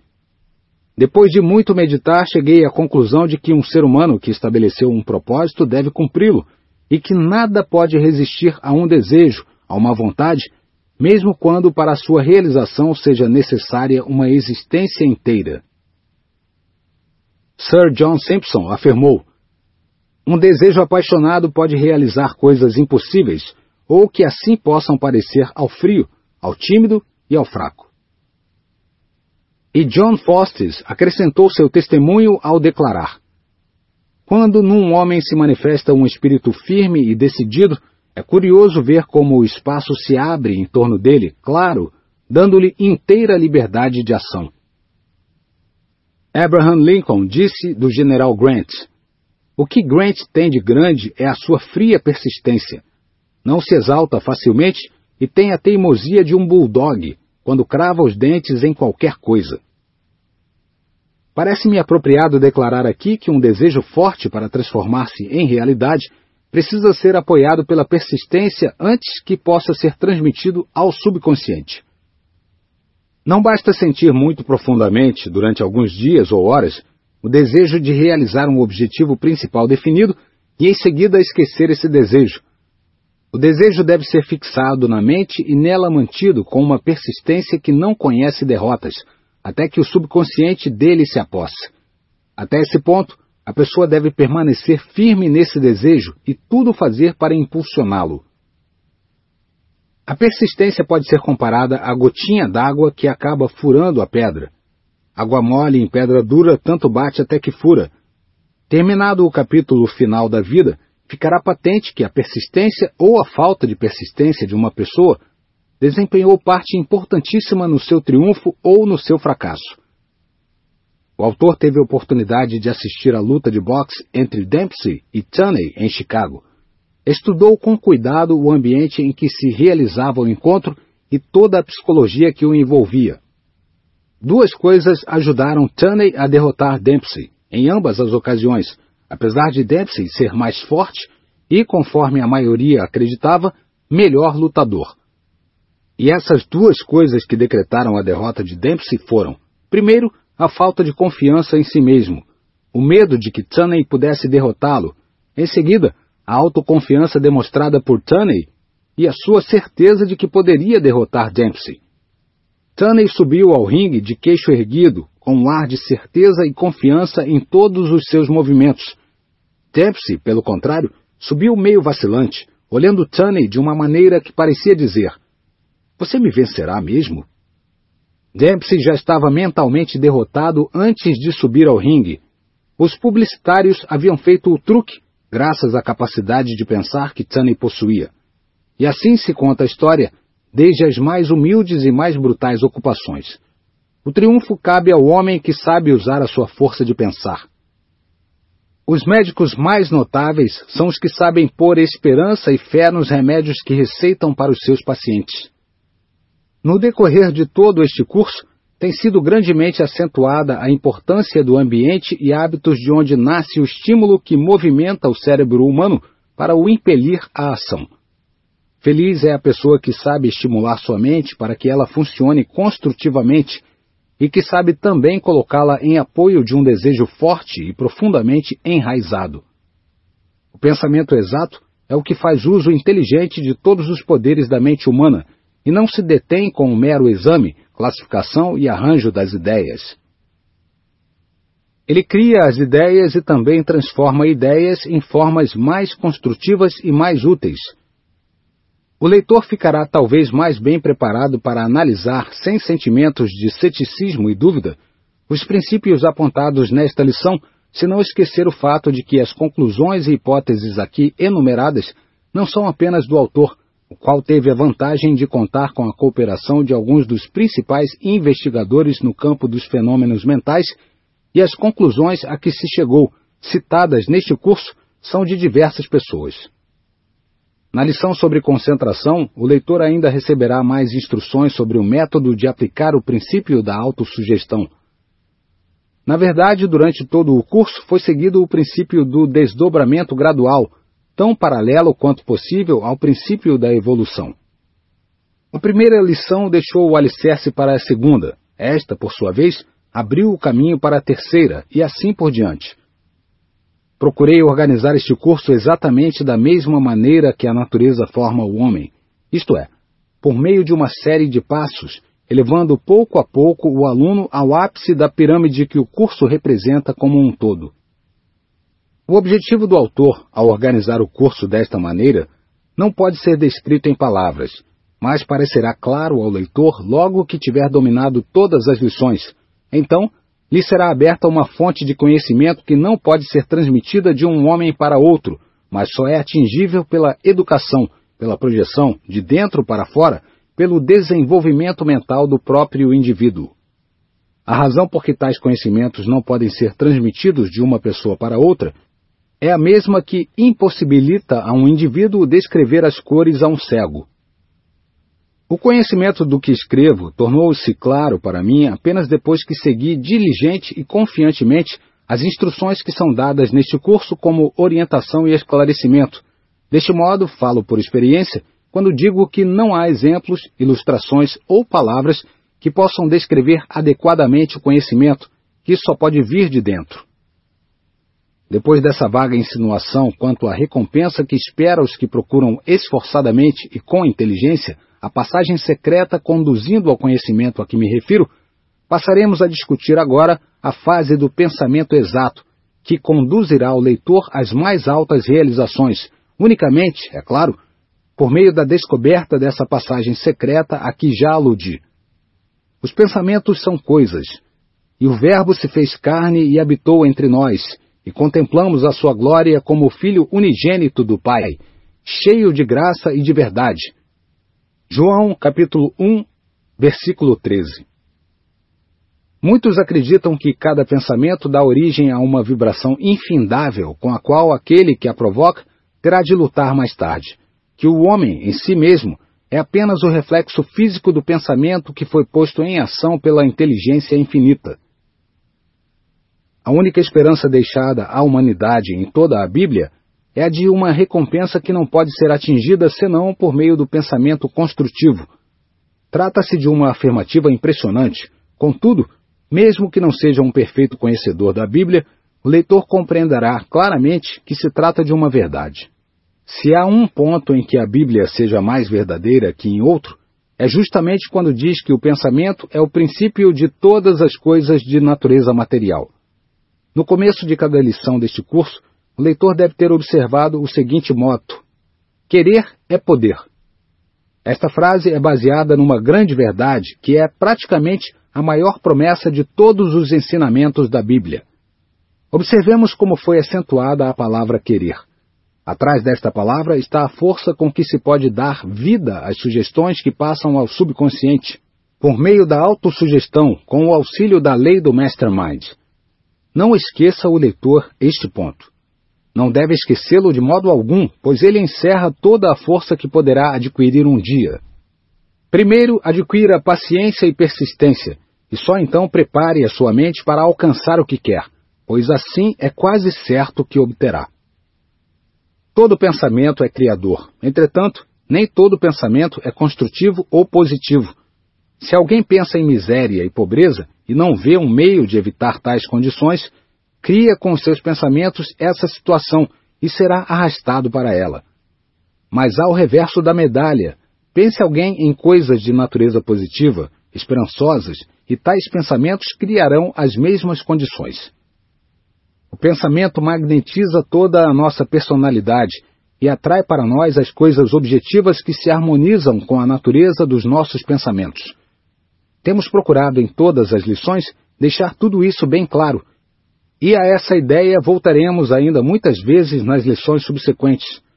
A razão para essa repetição constante é o fato de que quase todos os que se iniciam no estudo do funcionamento da mente deixam de ver a importância dessa verdade básica. Quando estabelecemos um objetivo principal definido no subconsciente, precisamos segui-lo com absoluta confiança em que a inteligência infinita o apoiará e fará com que tal propósito se torne realidade de acordo com os nossos desejos. Qualquer restrição nessa confiança nos trará desapontamentos. Quando o leitor sugerir ao seu subconsciente um objetivo principal definido que envolva algum desejo ardente, deve fazê-lo com tal fé e confiança na sua realização a ponto de se ver já de posse do que deseja. Não hesite, Não procure saber se os princípios da autossugestão darão resultados. Não duvide, acredite. Temos a certeza de que este ponto já foi bem estudado e deve ter impressionado a mente do leitor com a sua importância. Uma crença positiva na consecução do objetivo principal é o adubo com que se pode fertilizar o ovo do pensamento. E se deixarmos de dar-lhe esse fertilizante e esperar a realização do nosso objetivo principal, seria o mesmo que esperar que um ovo gorado de galinha pudesse produzir um pinto. Nunca podemos dizer o que nos traz um pensamento, se ódio ou amor. Os pensamentos são coisas e têm asas, mais velozes que as dos pombos correios, seguem a lei do universo. Todos os pensamentos se concretizam e se espalham e nos trazem de volta tudo o que a nossa mente enviou. Os pensamentos são coisas. Essa é uma grande verdade. E depois que o leitor a tiver compreendido perfeitamente, ela o levará bem perto da passagem secreta para o domínio do conhecimento, a que já nos referimos. Poderá então entrar nele facilmente. O poder de pensar é o único sobre o qual exercemos absoluto controle. Rogaríamos ao leitor que lesse repetidas vezes a frase anterior, meditando sobre ela até apreender inteiramente o seu significado. Se tem o poder de controlar os seus pensamentos, a responsabilidade por eles recai sobre os seus ombros, sejam esses pensamentos de natureza construtiva ou destruidora, o que nos traz à memória um dos mais famosos poemas que já se escreveram algum dia.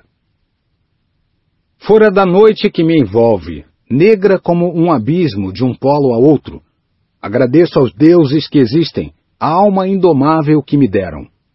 Na cruel garra das circunstâncias, não tremi nem clamei. Sob os caprichos da sorte, minha cabeça sangrou, mas não se curvou. Para além deste mundo de ira e de lágrimas, diviso apenas o horror das sombras. Entretanto, a ameaça dos anos me encontrou sempre sem medo.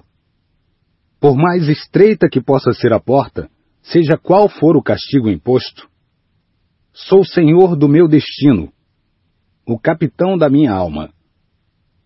Henley só escreveu esse poema depois de ter descoberto a porta para a passagem secreta a que já aludi. O leitor é o senhor do seu destino, o capitão da sua alma, pois pode controlar os seus próprios pensamentos e, com o auxílio desses pensamentos, criar tudo o que desejar. Como nos aproximamos do final desta lição, afastemos a cortina que pende sobre a porta de saída do que se chama morte e lancemos um olhar para o grande além. Contemplemos um mundo habitado por seres que funcionam sem o auxílio de corpos físicos. Contemplemos esse mundo bem de perto para nosso deleite ou para nosso horror, e veremos um mundo povoado de seres criados por nós mesmos, que correspondem exatamente à natureza dos nossos próprios pensamentos, tal como os expressamos em vida. Esses seres são os filhos do nosso próprio coração, do nosso próprio espírito, modelados de acordo com a imagem dos nossos pensamentos. Os que nasceram do nosso ódio, inveja, ciúme, egoísmo e injustiça para com os nossos semelhantes não serão vizinhos muito desejáveis, mas temos de viver com eles de qualquer maneira, pois são nossos filhos e não podemos renegá-los. Seremos infelizes se virmos que não temos filhos nascidos do amor, da justiça, da verdade e da bondade para com os nossos semelhantes. À luz dessa sugestão alegórica, a questão de pensar com exatidão adquire um novo aspecto muito mais importante, não julga o leitor? Se houver possibilidade de que todos os pensamentos que formularmos em vida tenham a forma de seres vivos para nos receberem depois da morte, não temos razão para guardar os pensamentos com maior cuidado do que guardaríamos o alimento com que sustentamos o corpo? Chamo alegórica a essa sugestão porque o leitor só poderá apreender o seu significado depois que tiver passado através da porta dessa passagem secreta para o conhecimento, a que já me referi antes. Perguntar-me como sei essas coisas antes de passar por essa porta seria tão inútil como alguém perguntar a um cego o aspecto da cor vermelha. Não estou insistindo com o leitor para aceitar esse ponto de vista, nem mesmo argumento aqui quanto à sua validade. Cumpro apenas o meu dever, descarregando-me da minha responsabilidade, dando ao leitor essa sugestão que ele deve levar até um ponto onde possa aceitá-la ou rejeitá-la, à sua própria maneira, por sua própria vontade. A expressão pensamento exato, tal como é empregada nesta lição, refere-se ao pensamento que é a nossa própria criação. O que vem dos outros por meio de uma sugestão ou de uma declaração direta não é pensamento exato, quer de acordo com o sentido ou com o propósito desta lição, conquanto possa ser pensamento baseado em fatos. Conduzi o leitor ao ápice da pirâmide desta lição sobre pensar com exatidão. Não posso levá-lo mais longe. Contudo, o leitor não chegou ainda ao fim da jornada, apenas iniciou-a. Daqui por diante deve ser o seu próprio guia, e se não perdeu de todo a grande verdade sobre que se baseia a lição, não encontrará dificuldade para encontrar o seu caminho. Advirto-o, porém, de que não desanime se a verdade fundamental desta lição não brilhar aos seus olhos logo à primeira leitura. Talvez precise de semanas e até mesmo de meses inteiros de meditação para chegar a compreender plenamente essa verdade, mas esse trabalho será compensado. Os princípios apresentados no começo desta lição podem ser compreendidos e aceitos, pois são de natureza muito elementar. Contudo, quando começar a seguir a cadeia de pensamento que conduz ao fim da lição, talvez venha a descobrir que está sendo carregado para águas profundas demais. Talvez eu possa lançar um último raio de luz sobre o assunto, lembrando-lhe que o som de cada voz, de cada nota de música, os sons de qualquer natureza que sejam, que vibrarem no ar no momento em que lê estas linhas, flutuam no éter, justamente no ponto em que está o leitor. Para ouvir tudo isso não se necessita mais do que um aparelho de rádio. Sem esse equipamento para suprir a nossa capacidade auditiva, não poderemos ouvir tais sons. Alguns homens morrem muito cedo porque comem demais, outros porque bebem muito, enquanto outros morrem porque não têm o que fazer. A pessoa que tivesse feito tal afirmativa há 20 anos teria sido considerada como louca. Hoje, porém, essa verdade é aceita sem contestação. O pensamento é uma forma de energia mais alta e mais bem organizada do que o mero som. Assim, não é desarrazoado supor que todo pensamento formulado nesse momento, como os que já o foram no passado, está também no éter e pode ser interpretado por todos os que possuem o equipamento necessário para isso. Qual será esse equipamento? perguntará o leitor. A resposta será dada quando o leitor cruzar os umbrais da porta que leva à passagem secreta para o conhecimento. Não é possível responder antes. Essa passagem o leitor só atingirá por meio dos seus próprios pensamentos. É por essa razão que os grandes filósofos do passado aconselharam sempre o homem a conhecer-se a si mesmo. Conhece-te a ti mesmo, eis o que se tem clamado, desde muitas eras. A vida de Cristo foi uma promessa ininterrupta de esperança e possibilidades baseadas inteiramente no conhecimento, que podem descobrir todos aqueles que as procuram dentro do seu próprio ser.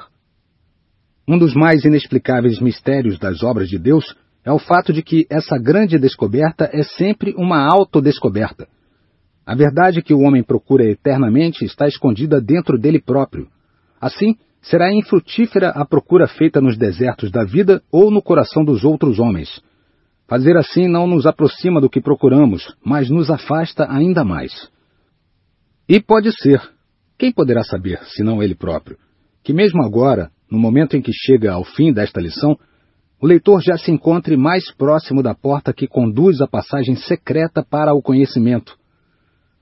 Uma vez dominada esta lição, o leitor chegará a um conhecimento mais amplo do princípio a que nos referimos na introdução, com o nome de Mastermind. De certo, compreende agora perfeitamente a razão que explica a necessidade de cooperação amistosa por meio de aliança entre duas ou mais pessoas. Essa aliança eleva as mentes de todos os que dela participam e permite-lhes pôr em contato o seu poder de pensar com inteligência infinita. Com essa afirmativa, a primeira lição terá outro sentido.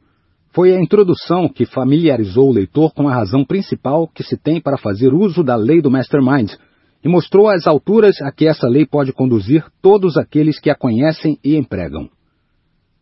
Já agora você deve ter compreendido por que alguns homens têm chegado ao auge das realizações em poder e fortuna, ao passo que outros que os rodeiam permanecem na pobreza e na necessidade.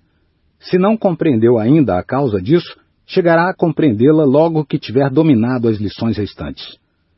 Você não deve desanimar se não chegar à compreensão completa desses princípios logo à primeira leitura da presente lição.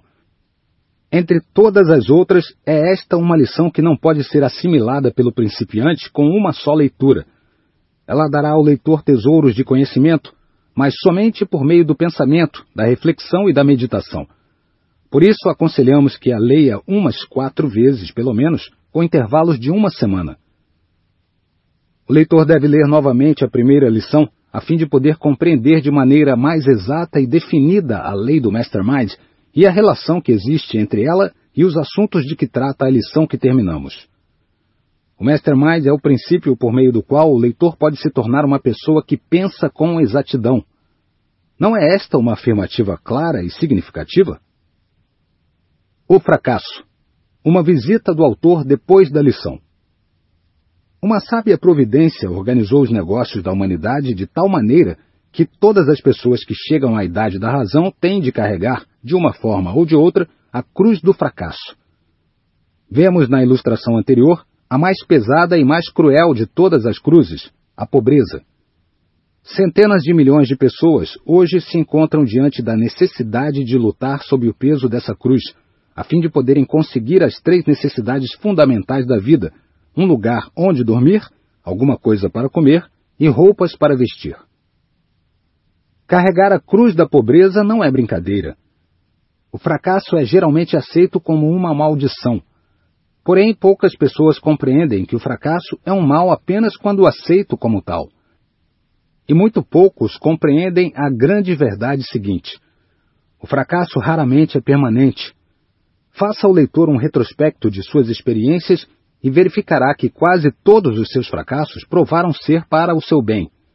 Os fracassos contêm lições que os homens nunca aprenderiam de outra maneira.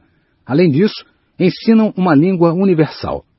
Entre as grandes lições apresentadas pelos fracassos encontra-se a humildade. Nenhum de nós pode se tornar realmente grande sem se sentir humilhado e insignificante quando se compara ao mundo que nos rodeia, às estrelas que brilham acima de nós e a harmonia com que a natureza realiza o seu trabalho. Para cada filho de homem rico que se torna útil à humanidade, há 99 que se elevam lutando com a pobreza e a miséria. Isso me parece ser mais do que mera coincidência. Quase todas as pessoas que se consideram fracassadas não fracassaram na realidade.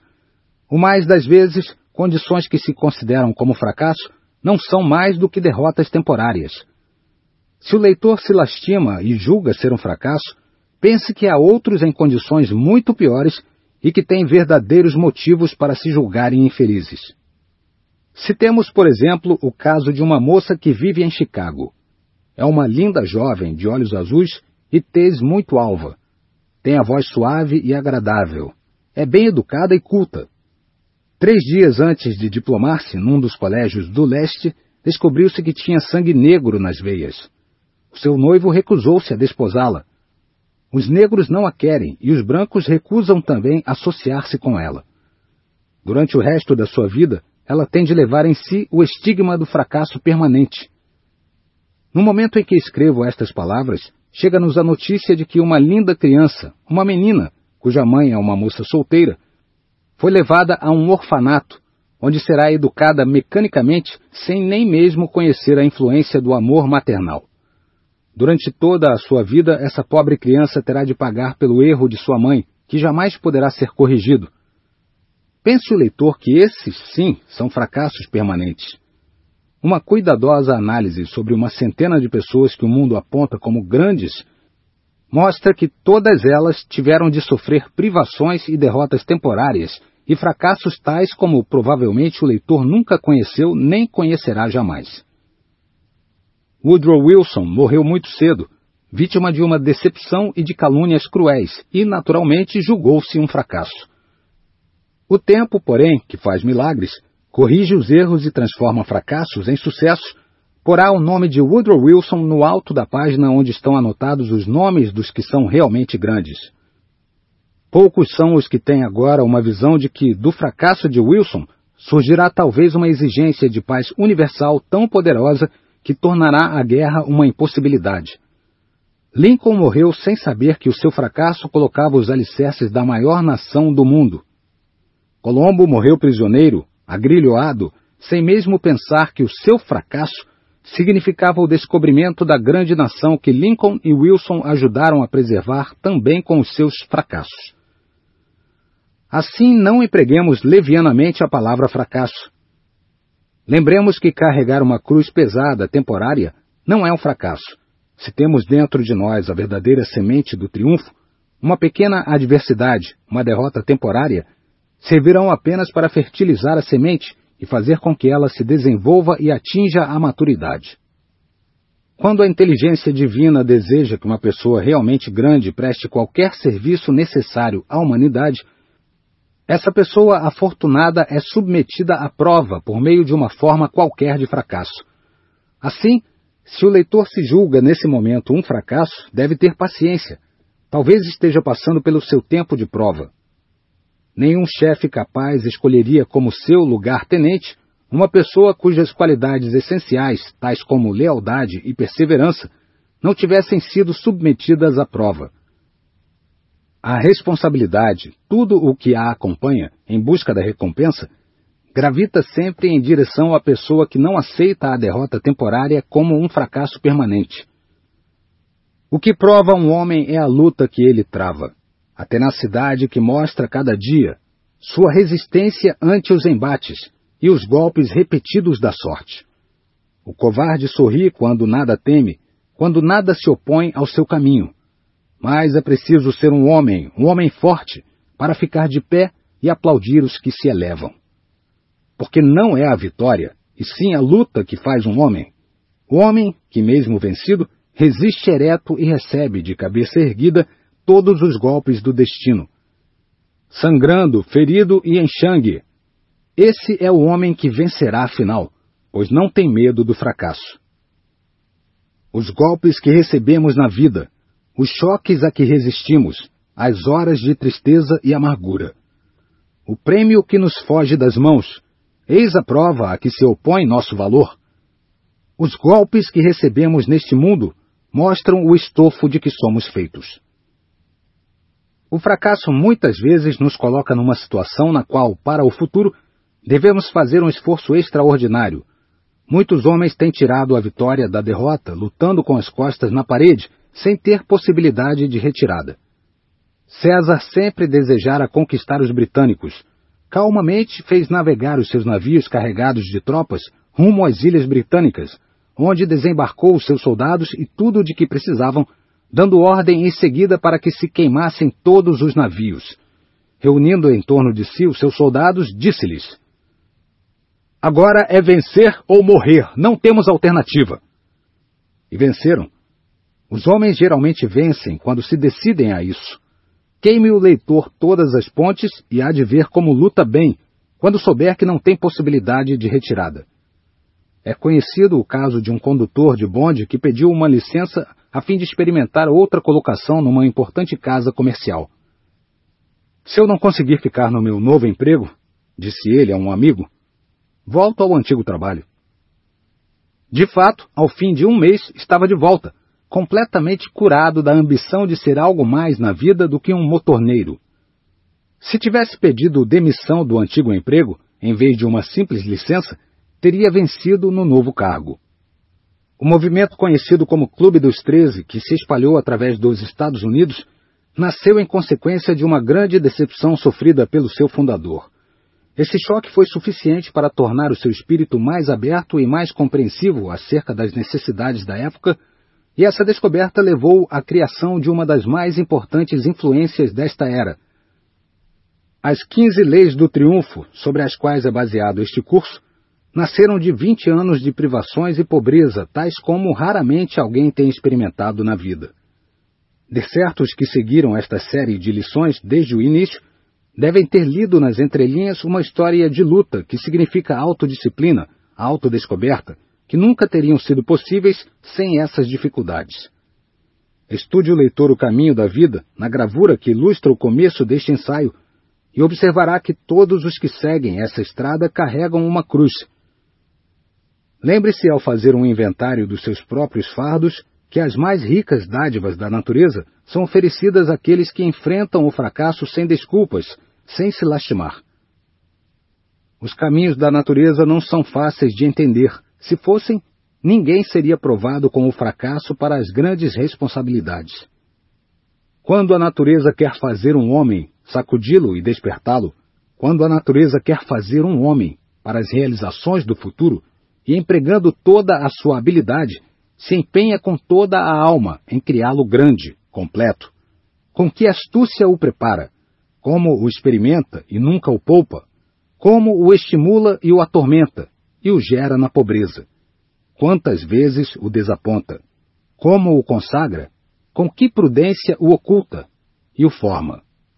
Conquanto ele sofra a humilhação, e o seu orgulho nunca esqueça, a natureza lhe ordena que lute ainda mais, isola-o, para que apenas lhe cheguem as mensagens de Deus, para que possa ter certeza de ensinar-lhe os planos de Deus.